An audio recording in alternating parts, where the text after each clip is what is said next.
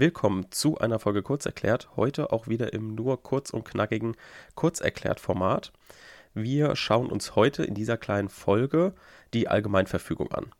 Um aber jetzt erstmal einzuordnen, wo brauchen wir denn die Allgemeinverfügung in der Klausur? Die brauchen wir in der Klausur, wenn wir über den Verwaltungsakt sprechen. Das haben wir ja letzte Woche in der langen Folge zum Verwaltungsakt schon gesagt. Das heißt, diese Allgemeinverfügung sprechen wir im Rahmen des Einzelfalls an. Also wenn wir den Verwaltungsakt anhand seiner Merkmale prüfen, okay, ist diese Handlung der Behörde, ist das jetzt ein Verwaltungsakt, dann kommen wir natürlich auch zu dem Merkmal Einzelfall. Und im Einzelfall muss man eben den, sage ich jetzt mal, den klassischen Verwaltungsakt, den konkret individuellen, die konkret individuelle Handlung der Behörde abgrenzen zu anderen möglichen konkret generellen, abstrakt individuellen und abstrakt generellen Handlungsformen abgrenzen. Ihr kennt es typischerweise aus den Vorlesungen oder aus den A Gs als in eine Tabelle eingeordnetes Quadrat. Also da steht dann links oben konkret individuell, daneben konkret generell, unten drunter abstrakt individuell und abstrakt generell. Und was genau das jetzt ist und wie wir uns vielleicht die einzelnen herleiten können, das schauen wir uns jetzt in dieser kurzen Folge an. Und hierzu lesen wir natürlich wieder den Paragraphen, um den es geht. Das ist hier Paragraph fünfunddreißig Satz zwei. Der sagt nämlich, Allgemeinverfügung ist ein Verwaltungsakt, der sich an einen nach allgemeinen Merkmalen bestimmten oder bestimmbaren Personenkreis richtet oder die öffentlich-rechtliche Eigenschaft einer Sache oder ihre Benutzung durch die Allgemeinheit regelt. Das ist also der Satz zwei, der ist auch besonders relevant, weil der einerseits natürlich ein eigener Satz ist. Der sagt nämlich, dass auch Allgemeinverfügungen Verwaltungsakte sind und andererseits ist er Bestandteil einer Voraussetzung von Satz eins, und zwar von dem Einzelfall. Es steht ja drin, Behörde zur Regelung eines Einzelfalls im Satz eins. So, und dieser Einzelfall soll eben das Gesetz abgrenzen, ne? Weil das Gesetz ist für abstrakt generelle Regelungen. Also abstrakt für unendlich viele Sachverhalte und generell für unendlich viele Personen. So teilt man das nämlich ein. Also wenn man gucken will, ob man jetzt einen Gesetz oder einen Verwaltungsakt erlassen will oder eine Allgemeinverfügung, gibt es zwei Voraussetzungen, die man irgendwie einteilt. Also man guckt erstmal, wie viele Sachverhalte sollen geregelt werden und an wie viele Personen ist das gerichtet, was wir hier gerade machen, als Behörde oder als Gesetzgeber. Und die Behörde darf eben nicht abstrakt generell handeln. Also sie darf nicht unendlich viele Sachverhalte regeln, die an unendlich viele Personen gerichtet sind, denn dann handelt sie wie mit einem Gesetz und das ist ja der Legislativen vorbehalten, ne? Weil die Behörde ist ja die Exekutive.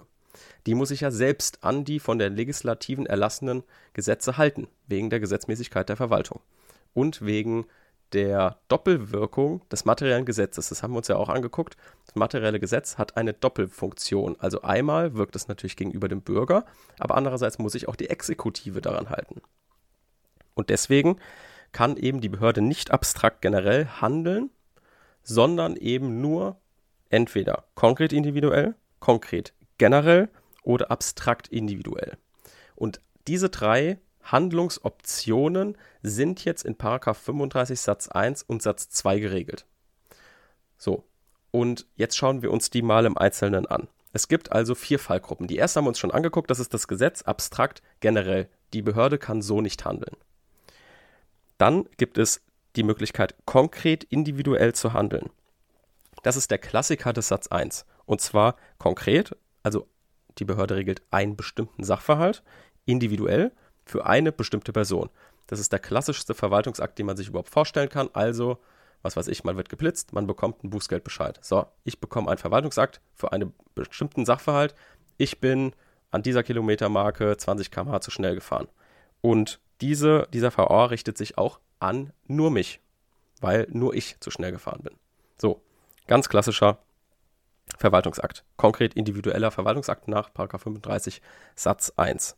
Anderes Beispiel wäre natürlich auch die Baugenehmigung, ne? Auch ein Klassiker. So, dann kümmern wir uns mal um den Fall des konkret generellen. Die konkret generelle Handlungsoption, die ist eben wiederum in drei Fälle aufgeteilt. Warum ist das so? Weil es jetzt eben, ihr merkt schon, generell ist, also an mehrere Personen.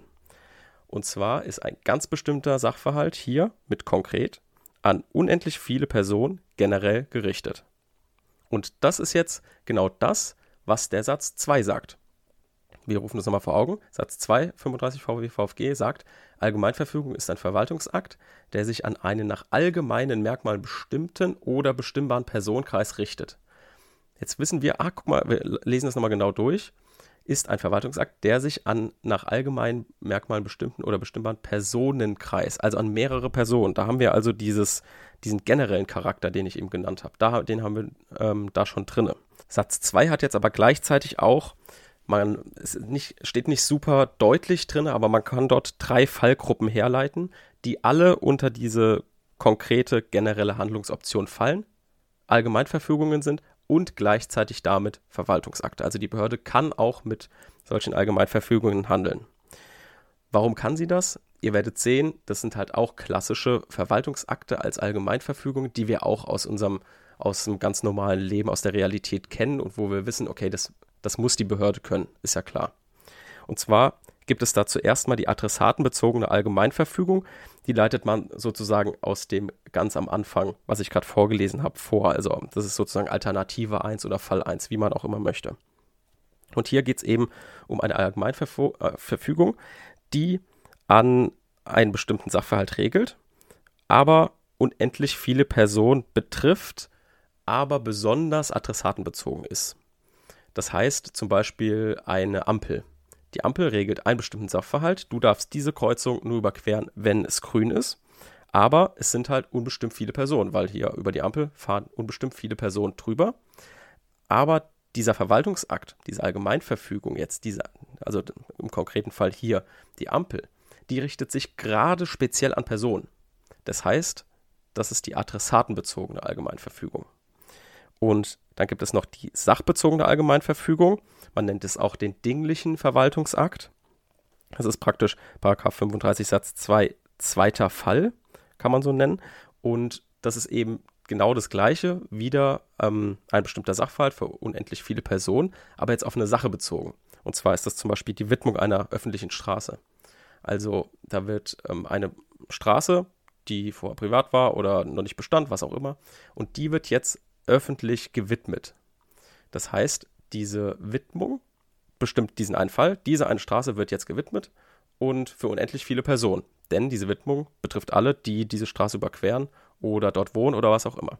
Also wieder unendlich viele Personen. Aber die Widmung, also der Verwaltungsakt selbst, richtet sich jetzt nicht an die Personen, die dort beteiligt sind an der Straße, sondern an die Straße.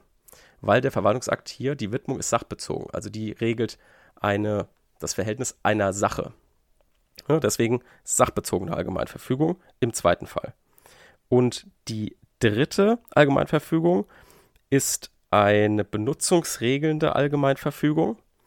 Das sind zum Beispiel Schwimmbadsatzungen. Hier sagt man wieder, okay, dieses Schwimmbad darfst du so und so nutzen und natürlich für unbestimmt viele Personen, denn in ein Schwimmbad können unbestimmt viele Personen rein. Und deswegen haben wir auch hier eine konkret generelle Regelung, die aber eben eine Benutzung regelt.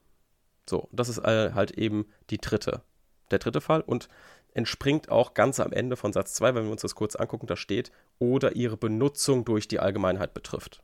Ne? Also man, ihr könnt euch das gerne so markieren, indem ihr zum Beispiel im Satz zwei den Personenkreis markiert, dann Sache und Benutzung. Dann habt ihr alle drei Fallgruppen, die es geben kann, im Satz zwei markiert und müsst es nicht mehr auswendig lernen. So, jetzt habe ich aber eben ja noch von einem dritten Fall gesprochen, beziehungsweise den vierten, den wir jetzt besprechen. Das ist der abstrakt individuelle Fall. Das ist jetzt ein sehr, ich sage mal, ein fancy Fall, also eher ungewöhnlich, äh, kommt nicht so häufig vor, muss man aber trotzdem kennen. Und zwar haben wir jetzt abstrakt, also unendlich viele Sachverhalte, aber für eine bestimmte Person. Das heißt, eine bestimmte Person bekommt hier einen Bescheid und in diesem Bescheid sind unendlich viele Sachverhalte geregelt. Wenn man sich da in den Lehrbüchern umguckt, gibt es eigentlich immer einen Klassiker. Den, den nehmen wir auch hier, weil ich kann mir jetzt nicht viel andere vorstellen, die vorkommen. Ähm, und an diesem Beispiel wird es einfach prägnant. Und zwar ist es der Eisturmfall. Da ist ein Kühlturm, der immer ganz viel ähm, Rauch oder Qualm oder wie man es nennt, äh, was weiß ich, in die Luft pulvert. Und ähm, wenn es kalt wird, gefriert es. Ich hoffe, es ist die richtige, der richtige Aggregatzustand. Gefriert. und der, der Dampf fällt dann praktisch auf die Straße und verursacht Glatteis. So, und das heißt, der Eigentümer des Kühlturms bekommt hier einen Bescheid, also für eine bestimmte Person, also daher kommt das Individuelle. Und das Abstrakte, also den Sachverhalt, regeln es eben unendlich viele Sachverhalte, weil es kann immer dann passieren, wenn es kalt wird. Und das ist dann sozusagen der vierte Fall.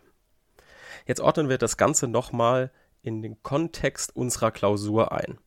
Wenn wir jetzt zum Beispiel genau diesen Fall haben, den ich gerade beschrieben habe, oder nehmen wir mal einen klassischen Allgemeinverfügungsfall, also eine Ampel, dann muss man eben gucken, okay, ich richte mich eben im Besche- in der Klage gegen die Ampel und muss dann jetzt in unserem Fall sagen, okay, von der Behörde erlassen, ist klar, ja, Straßenverkehrsbehörde wird das gewesen sein, ähm, also kein Problem, da werden wir nur kurz die Definition nennen und sagen, ja, so ist es. Und dann kommen wir zum Einzelfall und sagen, ah, die Ampel müsste einen Einzelfall regeln. Ein Einzelfall kann auch eine Allgemeinverfügung aus Satz zwei sein. Eine Allgemeinverfügung ist ein Verwaltungsakt, dann pinselt ihr den Satz zwei ab. Dieser Einzelfall kann auch darin bestehen, dass etwas konkret generell geregelt ist. Konkret generell ist etwas geregelt, wenn ein ganz bestimmter Sachverhalt für unendlich viele Personen geregelt wird. Dies gibt es in Satz zwei in drei verschiedenen Fällen, einmal in der adressatenbezogenen Allgemeinverfügung, in der sachbezogenen Allgemeinverfügung und in der benutzungsregelnden Allgemeinverfügung. In diesem Fall hier handelt es sich um eine, um ein Lichtzeichen, um eine Ampel. Diese ist gerichtet an äh, unendlich viele Personen und regelt einen bestimmten Sachverhalt, dann sagt ihr noch genau welchen Sachverhalt, also an dieser und dieser Kreuzung, und dann sagt ihr, die ist zu dem Adressaten bezogen, weil diese Ampel eben ähm, ein, nur auf Adressaten bezogen ist und auf keine Sache. So, damit haben wir jetzt auch wieder die Allgemeinverfügung verstanden, wir haben verstanden, wo sie steht, wir haben verstanden, dass Allgemeinverfügungen Verwaltungsakte sind, und damit sind wir fertig mit dieser Folge Kurzerklärt. Bis zum nächsten Mal. Tschüss.